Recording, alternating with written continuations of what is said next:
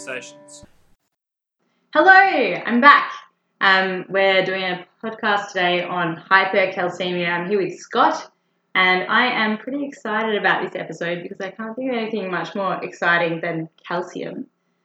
Um, we're going to go through the usual sort of way we do this. So, we're going to start with a case and talk about the physiology of calcium metabolism, bit about how it presents, some diagnostic workup, some differentials, approach to management. There's nothing really too groundbreaking here, um, except in hopefully a very enlightening exploration of this topic. Yeah.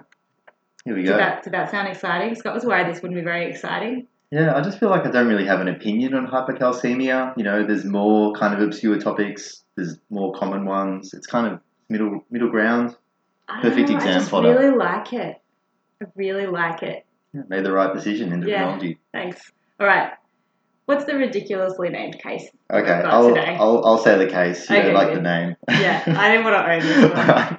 So, Madame Butterfly is a 62 year old previously well soprano opera singer who presents to her GP feeling crap and needing to duck out every opera in the middle to relieve her inflated bladder. The medical student Greg is in the clinic today, and Dr. Cripps sends him in to do the consultation while he ponders at the day's particularly difficult cryptic crossword.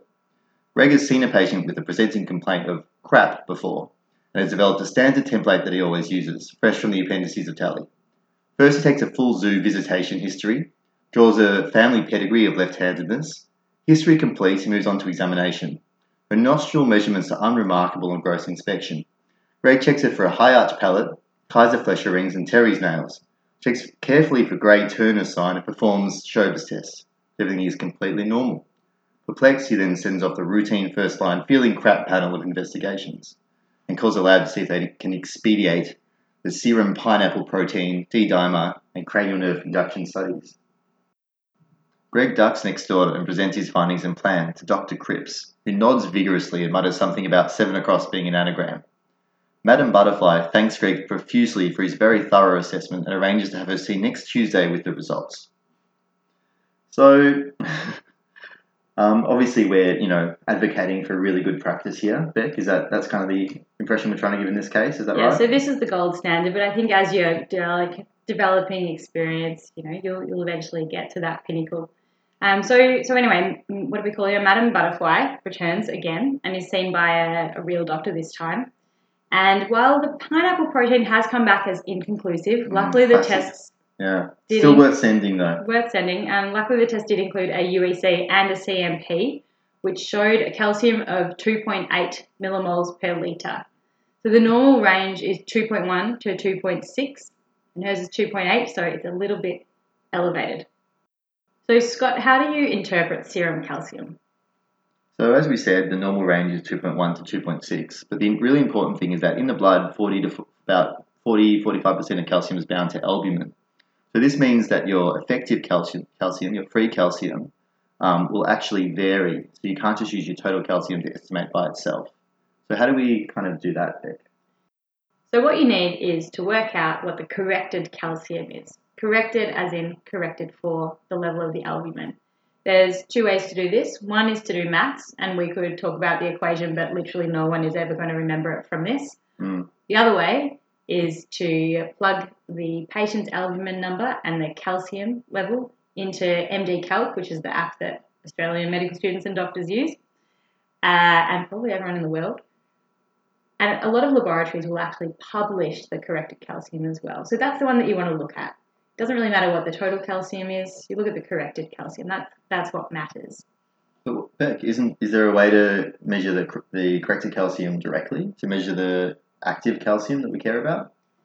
So when you say active calcium, I imagine you mean the, the ionized calcium, the free calcium? Yep. Yeah, so that's the one that's physiologically important and it would make sense if you just always used that. And actually I in my practice tend to usually order that when I really want to find out exactly what the calcium is. But the problem is that on a practical level, often it's it's a specimen that is unstable and it doesn't get to the lab quickly enough and the specimen degrades and we never get the correct answer. So what I like to do is order both an ionized calcium and a corrected calcium when it really matters that you can interpret what the result is. And an ionized calcium is something that you, in some laboratories, will need to actually write on the slip ionized calcium, and in other places, you can actually just do a VBG, a venous blood gas, and the ionized calcium will just come as a freebie with that. Yeah, but you've got to you've got to basically send a sample to the lab really quickly, which is why if you're a GP, you know, ordering outpatient tests and they're waiting on the desk for four hours, the calcium is also important. So, but can you teach me a little bit about calcium homeostasis? What are the main hormones involved? Yeah, so PTH is probably the, the key the key guy here. So parathyroid hormone. Um, it comes from the parathyroid glands. So there's four of these in the neck. And I don't think I had really appreciated just how small they were, but they're about the size of a grain of rice. So there's four little grains of rice in the neck, kind of like the, the leftovers after you've finished your Vietnamese meal or whatever. Yeah, well, I'd probably have a lot more food left on the table, but yeah, This is just what's in your beard. at the end of the meal. that's fair. That's yeah. fair. Yeah. Uh, yeah, so four glands, size of grain of rice, they're kind of studded into the thyroid gland. And the action of the parathyroid hormone is to increase the plasma calcium and to decrease the plasma phosphate. So it does opposite things to the calcium and the phosphate. Yeah. So just to reinforce, parathyroid hormone increases your body's calcium. That's its main thing that it does. Well, it, increases your plasma calcium. So Mm. I think that that- that's a key thing. It doesn't, um, yeah. So it, it increases the calcium in your blood through a variety of mechanisms that I'm about to talk about, um, but uh, it doesn't necessarily increase the total body calcium. Yeah. Shifts stuff around. So I used to always get really mixed up when I was a med student about what what goes up, what goes down.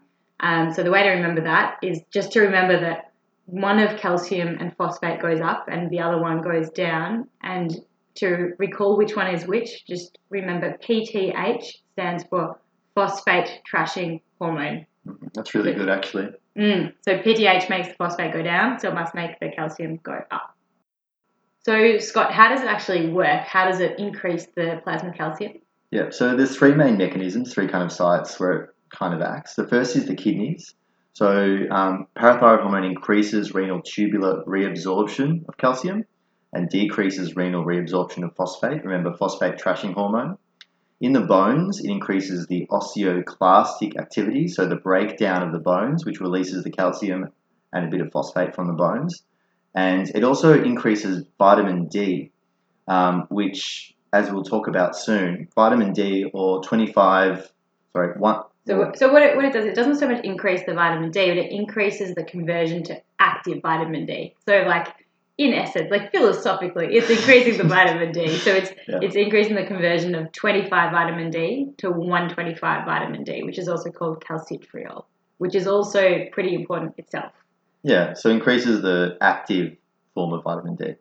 The really important thing about activated vitamin D, 125 dihydroxycholecalciferol or calcitriol, is that it not only increases plasma calcium, but it also increases phosphate. So unlike the phosphate trashing hormone, increases both. Yeah, that's good to remember. Um, the other thing about PTH is, unlike everything else in the whole of endocrinology, it um, it moves really fast. So the uh, parathyroid hormone acts in a sort of feedback loop, like basically everything else. But um, every time the calcium or the phosphate level changes, um, the PTH will respond by increasing or decreasing. So the bone effects, the melting away of the calcium that's stored in the bones and putting it from the bones into the blood can happen in minutes. Yeah, and um, what's what's the what's giving feedback? The total calcium or the ionized calcium? Yeah, so it's the ionized calcium, which we mentioned before is the active calcium. So just a, a tip for the uh, BPTs or anyone who wants to get really into the weeds, the way that works is, is there's a calcium sensitive calcium sensing receptor in the parathyroid uh, glands, the bones and the kidneys that senses what the level of the ionized calcium is and then tells the parathyroid glands how much PTH to secrete.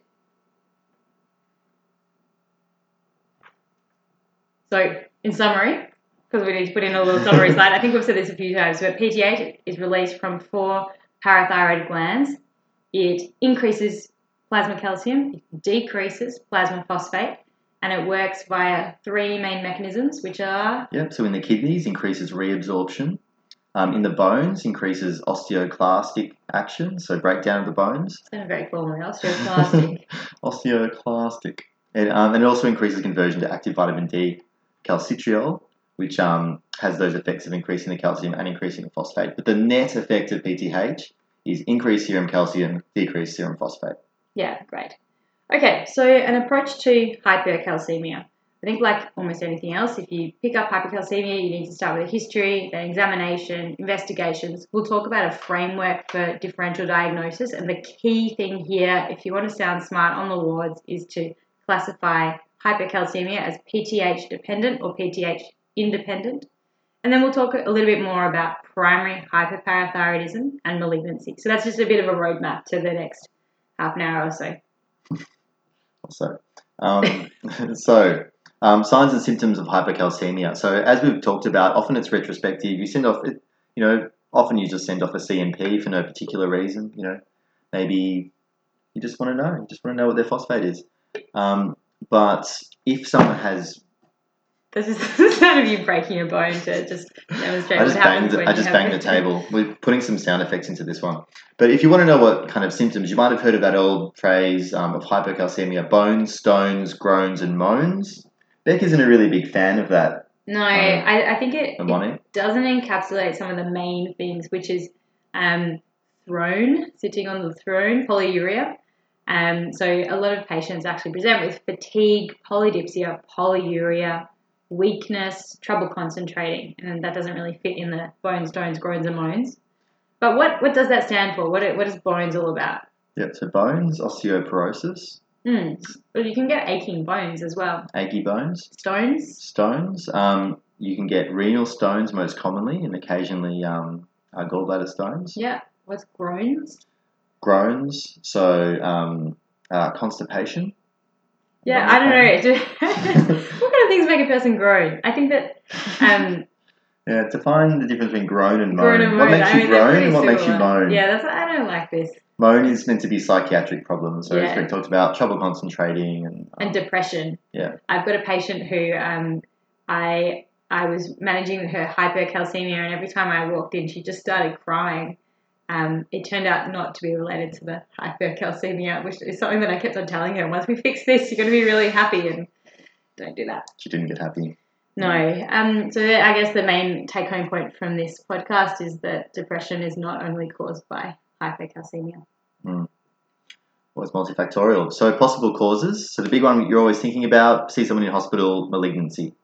So in your history taking, you want to ask them about B symptoms. So, you know, fever, um, night sweats, weight loss, Yeah, lumps and bumps.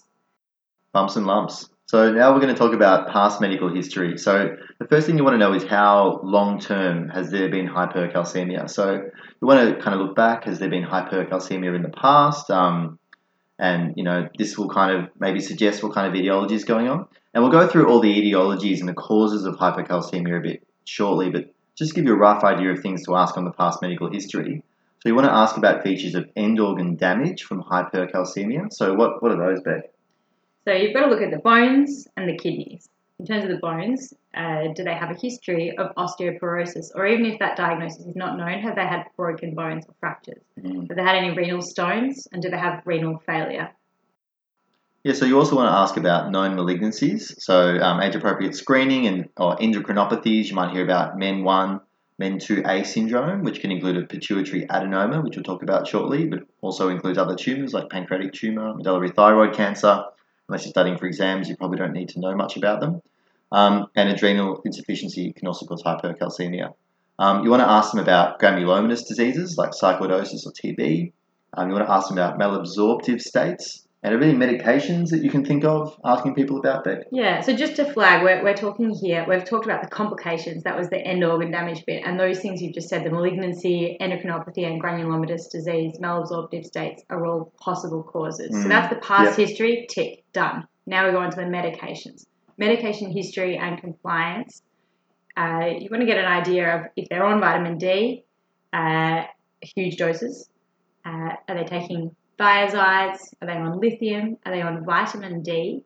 And patients, particularly with renal failure, who are on sodium bicarbonate and calcium carbonate, um, there's a rare cause of high calcium there that we'll talk about later called milk alkali syndrome. And just like a little, a little fun fact anecdote for you, um, we had a patient recently who had crazily elevated calcium, and nobody could figure out why.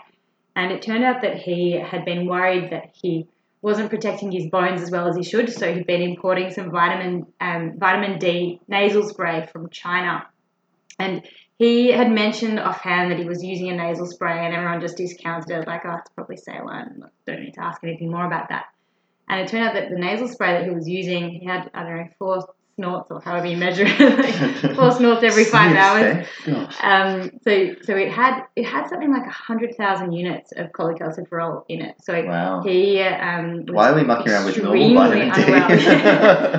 See this Enormous therapeutic potential here. yeah. Uh, yeah, so so take a good history for complementary medicines. Yeah, and family history, not too much. Maybe ask about hyperparathyroidism in the family or familial hypocalciuric hypercalcemia or other endocrinopathies. Mm. Does so I just yeah. yeah, I just asked, does anyone in your family have a problem with their calcium? I'll probably know. What about examination? Is there anything much to look for specifically? So not really. So the most important things you're looking for are signs of dehydration, um, you know, dry mucous membranes, um, delayed refill, those kind of things. Dry armpits. Dry armpits is apparently more specific, is it? Or- Yeah, this is just for the Med Conversations Die Hard fans from Yeah. I think five years ago. Um, so you're looking at constipation, an abdominal examination, generalized weakness, fatigue. Um, you might see hyporeflexia, um, and you might see signs of malignancy like cachexia, lumps and bumps, cervical lymphadenopathy, other lymphadenopathy, low BMI. So, so really, you're looking for really just dehydration or anything that might point towards a cause. And you do an examination on uh, Madam Butterfly, and it's completely normal. There's nothing really much to find. Yeah, and in a practical sense, um, when someone's quite hypocalcemic, you, you'll be caref- really carefully assessing their fluid status to help guide your fluid management as well.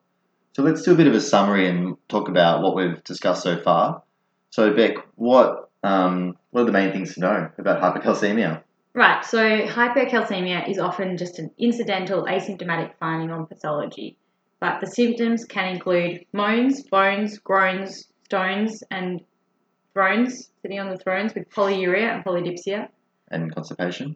and constipation. Um, other other symptoms? So really common that aren't in our little classic moan, bone, groan situation. Fatigue is really common, um, and also the psychiatric symptoms are apparently those moans. Are they the groans? They're the moans, I think. One of those. All pretty- right, yeah, let's power on with the summary. End organ consequences suggestive of chronic hypercalcemia include osteoporosis and renal stones and kidney disease. And take a, a thorough past family medication histories, looking for specifically malignancy, any endocrinopathies, and medications which might increase calcium, like lithium, um, calcium, vitamin D, or thiazides. All right, I think we're on to the investigations now. So um, I got a call last night at 3 a.m. with a patient who had an isolated hypercalcemia, and um, I How high? it was 4.1. Okay, that's an appropriate. It was high, and so and so the response, like it always is in medicine, when we see a result we don't like, is check it again. Maybe it's not real, and I can sleep till the morning. Mm. Um, along with checking it again, what what test do you think um, you would you would want to do when you find a, an elevated calcium? What other investigations do you do at the start that are going to help you with the diagnosis? What are the cheapos? Yeah, so PTH, Mm. parathyroid hormone, to help you differentiate between independent and not um, independent um, hyper, uh, hypercalcemia. Um, 25 vitamin D, phosphate, UEC, looking for um, kidney disease as a cause, and um, thyroid stimulating hormone. Yeah. If the calcium is very elevated, it's a good idea to do an ECG as well. So, what are you looking for on an ECG? So it's the opposite of um, hypocalcemia. So with hypercalcemia, you can get a bradycardia, you can get AV block. Remember, you've got this kind of hyporeflexia, weakness, slowing of all your conduction, and you can get a short QT interval instead of a long QT interval. Mm. So that can actually predispose you to, even though the patient's bradycardic most of the time, that short QT can predispose to tachyarrhythmias, like supraventricular tachyarrhythmias or even ventricular tachyarrhythmias. But hopefully you're not seeing VT on your first ECG that you have a look at. So what happened to our patient? She had, what was it, a corrected calcium of 2.8, where the normal was 2.1 to 2.6. So are we, we calling an ambulance or Send her in. So a reasonable approach would be to send her, you know, repeat the test in a week, and in the meantime, um, instruct her to drink two or three liters of water a day and see if that improves things, and send off some other tests while you're at it. Yeah, I think that this is really the golden approach to general practice in general. Drink more water, do more tests, see me in a week. Yeah. If you don't like a result, just repeat it. All right, so we repeat the test and then she comes back, and now what have we got? Her corrected calcium is 2.7 millimoles per liter. Um, her so still a little bit high. Her phosphate 0.75. Her vitamin D Which is which is the lower limit of normal. lower limit of normal. So I wonder if there's some phosphate trashing hormone involved. Mm. Um, her vitamin D is 82 and her GFR is normal over 90. So just just for those who aren't really that familiar, so vitamin D or cholecalciferol, the 82 is normal, so that's good, and EGFR greater than 90, normal kidney function. So to reiterate, high corrected calcium, low normal phosphate, normal vitamin D. So Beck, do you think this is a problem with too much calcium or it's an issue with too much parathyroid hormone? How would we work this out? Yeah, so it's definitely a problem with too much calcium, but the question is, what's the cause? What's the primary issue? And I think that the way to work this out is that we need to figure out if this is PTH independent or PTH dependent. And at the moment, we don't have a PTH, but we do know that there's discordant calcium and phosphate. So calcium is up, phosphate is down. If they're discordant, then PTH is likely the cause.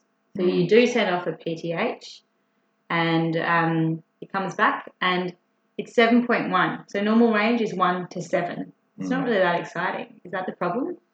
So I think this is a really good example um, of what Beck likes to talk about. That you know, when you have these kind of finite normal range of values, you don't just look at them mechanically. You think about what should be happening to you know things like the phosphate and calcium, and whether it's appropriate in this circumstance. So even though the phosphate was just in the normal range, um, the fact that it was really low and the fact that her PTH is high doesn't look very appropriate if her calcium is high. Because if her calcium is high and her PTH is working normally, her um, parathyroid hormone should be fairly low.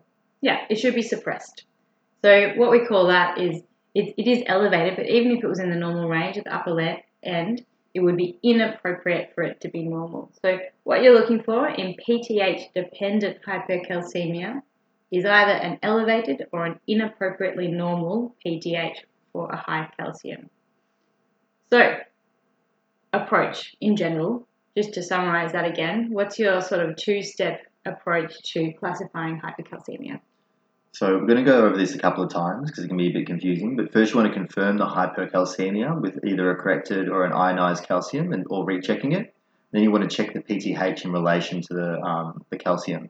And if you've got a high calcium and the PTH is normal or high, it's probably that high PTH that's not being downregulated. So it's a PTH dependent hypercalcemia. So it's probably primary hyperparathyroidism. And what about if the PTH is low? If the PTH is low, yeah, Yeah. so that, then that's PTH independent hypercalcemia, as in the hypercalcemia is existing independently of whatever the PTH is doing. And the most common cause in that situation is malignancy. So the most common cause of PTH dependent hypercalcemia is primary hyperparathyroidism, and the most common cause of PTH independent hypercalcemia is malignancy. So if you want to kind of, I think we're going to go a bit over time on this podcast. If you probably want to like duck out for a while, that's probably the most important fact here. Yeah, Look at the calcium. There's two really common causes. If the calcium's high and the PTH is high, it's PTH dependent. It's this parathyroid adenoma. If the calcium is high and the PTH is low, it's probably a malignancy. And you could probably pass through most of doctoring just Yeah. knowing that, unless you want to be smart like Beck and know all the details. So that's been a bit dry. We're now going to be treated to some of Madame Butterfly's um, favourite opera.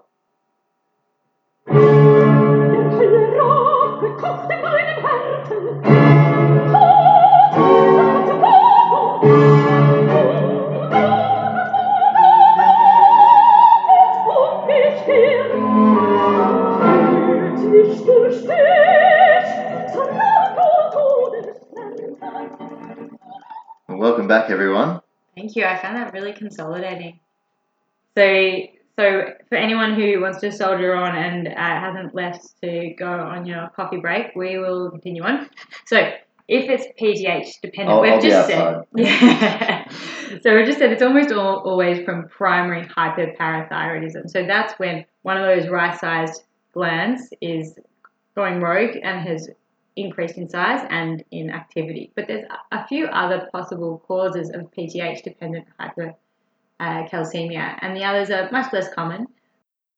Familial hypocalciuric hypercalcemia, which I'd love to rabbit on about but won't, and lithium related. So that's PTH dependent. So if it's not PTH dependent, so if you've got the high calcium and the low PTH, most common was malignancies we talked about before, and some other rare, rarer causes, Beck. Yeah, milk alkali syndrome. I've never seen it, but apparently it causes 12% of hypercalcemia. Um, vitamin D related. So these are the ones with increased activated vitamin D or 125 vitamin D. This is lymphoma, granulomatous disease like sarcoidosis or tuberculosis, and vitamin D intoxication like our nasal spray guy. There can be causes um, related to a primary increase in bone resorption, so hyperthyroidism or immobilization. I've got a patient at the moment who's been lying in bed in ICU for the last six months and he's got very elevated calcium just because of that. And then, really getting into the weeds, we've mentioned earlier adrenal insufficiency, phaeochromocytoma, vitamin A toxicity. So we've talked about causes of hypercalcemia. Now we're going to focus in on hyperparathyroidism and talk about the three different kinds. So Beck, what are the three different kinds of hyperparathyroidism? Yeah, so going going back a step, hyperparathyroidism is just fancy words for increased PTH hormone. So that can either be primary, secondary, or tertiary.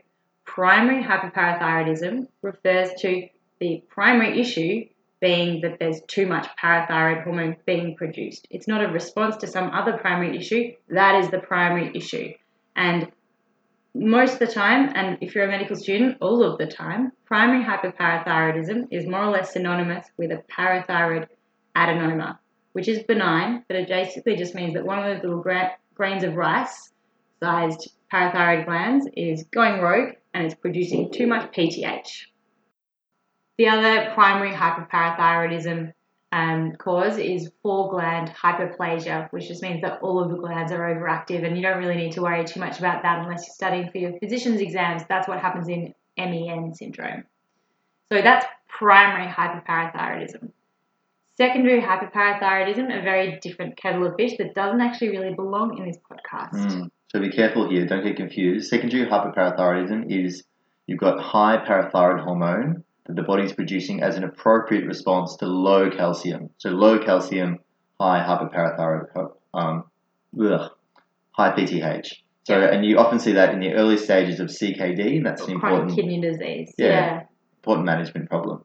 And what about tertiary hyperparathyroidism? Mm, so this is when there's initially secondary hyperparathyroidism in the setting of renal failure, but the uh, parathyroid glands now autonomously overproducing parathyroid hormone. So it doesn't matter what the calcium level is, the parathyroid gland uh, is overactive.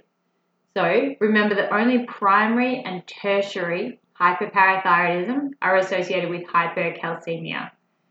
Um, for a little bit more information about the kidney disease related ones, secondary and tertiary, listen to our podcast on chronic kidney disease, but now we're focusing on the hypercalcemia. So now we've been kind of delving into Beck's favorite topic of hyperparathyroidism. We're going to come back to the main subject of the podcast, which is hypercalcemia. And we're going to remember there's two main causes, elevated PTH or PTH dependent and non-PTH dependent with low PTH. And um, what investigations would you like to do for these, Beck? Okay, so in PTH dependent hypercalcemia, the main thing is to try to localize a parathyroid adenoma. So you do this with imaging. At the start, you do a parathyroid ultrasound, which is done through radiology, and then you contact your friends in the nuclear medicine department and order a parathyroid sestamibi scan. This is a functional scan. It's good to do both of them because they can use the information from both to increase the chance of figuring out which of those parathyroid glands is overactive and enlarged. If that doesn't work, we've got a last ditch imaging option, and that's a four dimensional CT. Yeah, so parathyroid ultrasound, sorry, dual parathyroid ultrasound and sestamibi scan are most important. And what about for non-PTH dependent, so low parathyroid hormone hypercalcemia? Yeah, so we've said before that PTH independent hypercalcemia is malignancy till proven, proven otherwise. So you look for myeloma and you do a general malignancy screen. So you start off FBE, blood film, you'll do a LDH, a full myeloma screen as well, so serum protein electrophoresis, serum free light change chains. You might do cancer biomarkers. You could do some imaging like a CT chest, abdo, pelvis, but you've got to be very much guided by your clinical uh, clinical findings and si- situation. Might even Yeah. do a PET scan. Patient demographic, yeah. So, what happened next to Madame Butterfly, our well named patient? She went on to have a neck ultrasound and parathyroid sestamibi scan, which identified a left lower parathyroid adenoma, which, as we mentioned, is a benign, overactive, and enlarged parathyroid gland that's been causing her parathyroid dependent um, hyperparathyroidism. So, we'll get more back to more general management of hypercalcemia shortly at the end of the podcast. But let's talk about the cure specifically for primary hyperparathyroidism. What is it, Beth? The cure is a scalpel. Yep. So, Madame Butterfly had a parathyroidectomy and was surgically cured.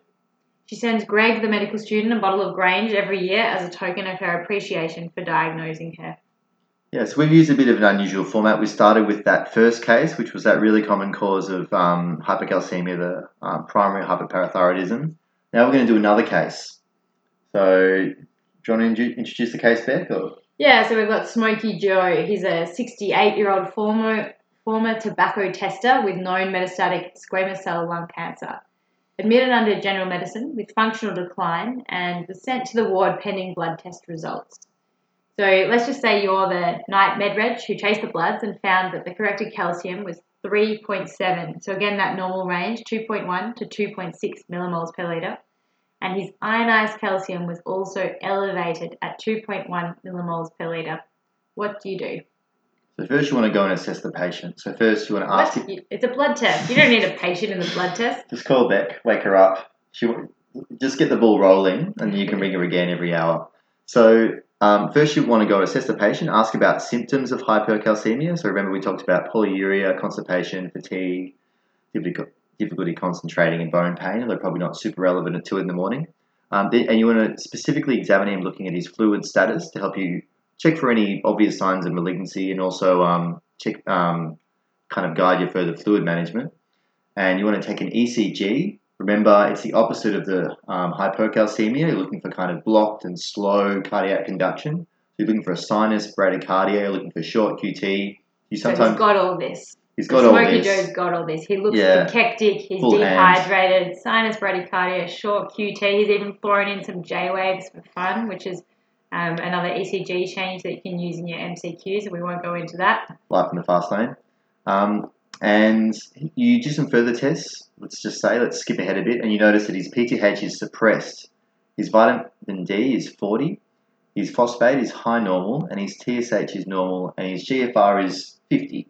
Not too bad for a former tobacco tester. And you have a look back, and 50 is actually below his baseline, so he has a bit of an acute kidney injury. So he, just to quickly summarize that, so he's got a really, really high calcium. His PTH is low, so already we're talking about this being a PTH independent hypercalcemia. The problem is not the PTH, the problem is something causing the calcium to be high outside of that.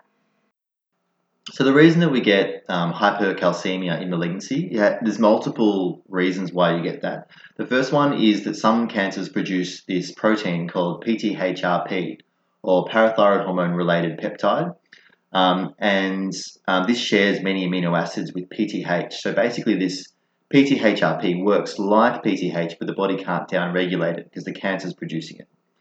The next cause, as we've talked about in kind of the body's regulation of calcium, is bony metastases causing osteolytic lesions, and this, this is often the, the cause that I've seen as a non-endocrinologist when you know you see these patients with really advanced cancer and quite high hypercalcemia. And then there's some other causes like lymphoma can work via um, activated vitamin D to increase the calcium. Yeah, so they're the they're the three primary ways. So again, the first one is PTH related peptide, mostly from actually squamous cell carcinomas like Smokey Joe has. The second one is bony metastases, and the third one is lymphoma, um, acting through granulomatous disease pathways of increased activated vitamin D. Absolutely cool.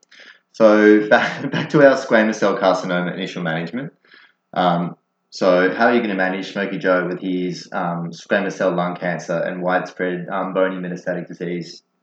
Yeah, look, I think the important thing in, in any patient really is to know what your aim is of treatment. So, particularly in someone with malignancy and really severe hypercalcemia, define what your goals of care are, their overall prognosis. And if it's indicated, then you're going to go on and do the rest of the management, which includes, firstly, um, monitoring. So, thresholds vary, but when you would decide to put a patient on cardiac monitoring, but generally, if it's acute or if the calcium is corrected calcium is greater than three, you'll whack them on a cardiac monitor. Or if they've got any ECG changes. Um, the next really important thing is um, to give them lots of intravenous fluids. So, how much do you like to give, Beck? So, it really depends on the patient and how much they can tolerate, but really as much as possible. So, I put up four hourly bags if the patient doesn't have heart failure or other reasons that they might end up being fluid overloaded. And you can even give furosemide to allow you to keep giving more fluids. IV fluids in themselves are actually really, really useful. So last night, I think it was about 2 a.m., I got the call that someone's corrected calcium was 4.1, and we gave them three litres of just normal saline, the best medicine there is. And by this morning, we were comfortably at um, a corrected calcium of three. So fluids work. So if you think we're being a bit waffly, remember that Beck went to bed at one. maybe three hours of sleep. okay. Um, and definitely not a couple of beers as well. But just the important thing to remember with um, the fluids and the furosemide is you're not primarily giving the furosemide to help the calcium. The furosemide is what you give when you've already given too much fluids. Yeah. All right. So um, back to Smoky Joe. We've given him the fluids, and the calcium is still very high. His ionized calcium is 1.9, which is still pretty dangerous. So the endo team come around, review the patient, and prescribe zoledronic acid and calcitonin. What's that all about? So this is a bit advanced, and this is probably going to be in discussion with the endocrinology team. But um, these are a couple of the options for management. So the first one is bisphosphonates. Um, do you want to explain how bisphosphonates produce calcium? Yeah, so bisphosphonates um, are a medicine that you probably heard of in the context of treating osteoporosis. So the way they work is they reduce the number and the function of osteoclasts. So that means there's a reduction in bone resorption. So the calcium stays in the bones and doesn't keep going out into the blood. It takes about three days to work, so it's not your your acute solution to a life-threatening hypercalcemia. Um, but once it works, it sticks around for a little bit, but not that long. So it's slow to slow to act and also short-lived. It's not a perfect solution.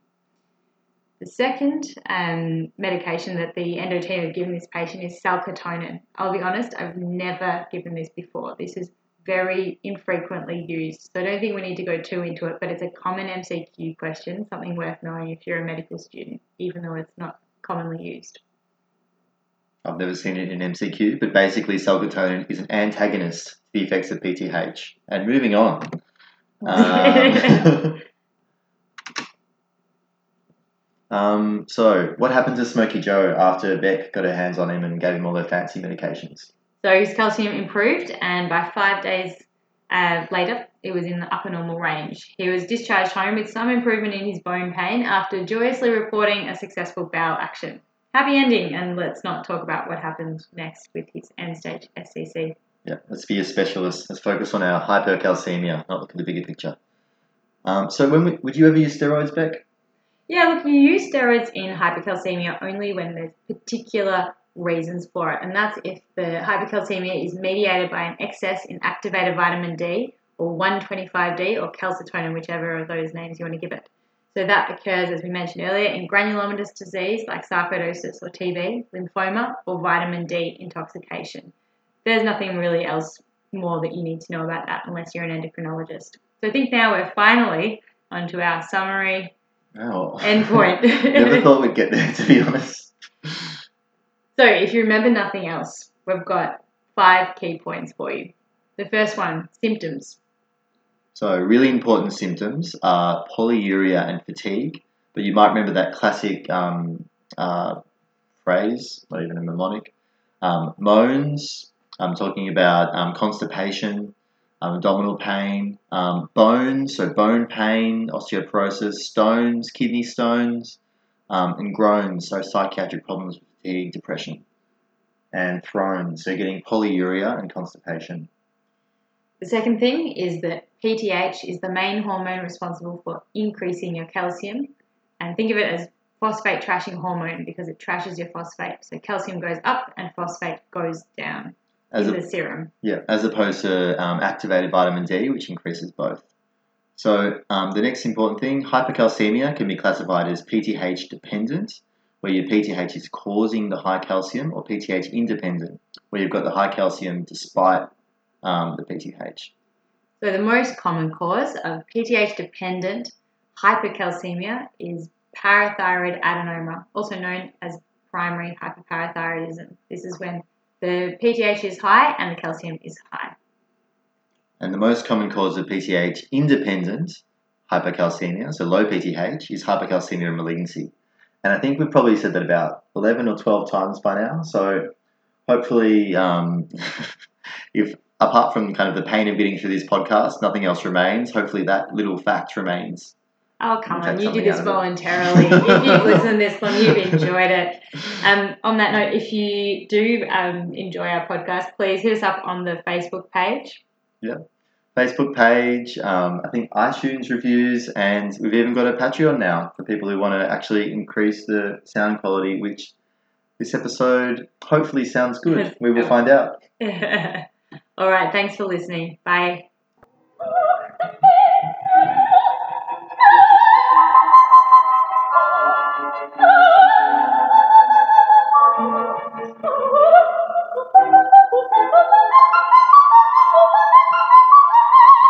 Oh!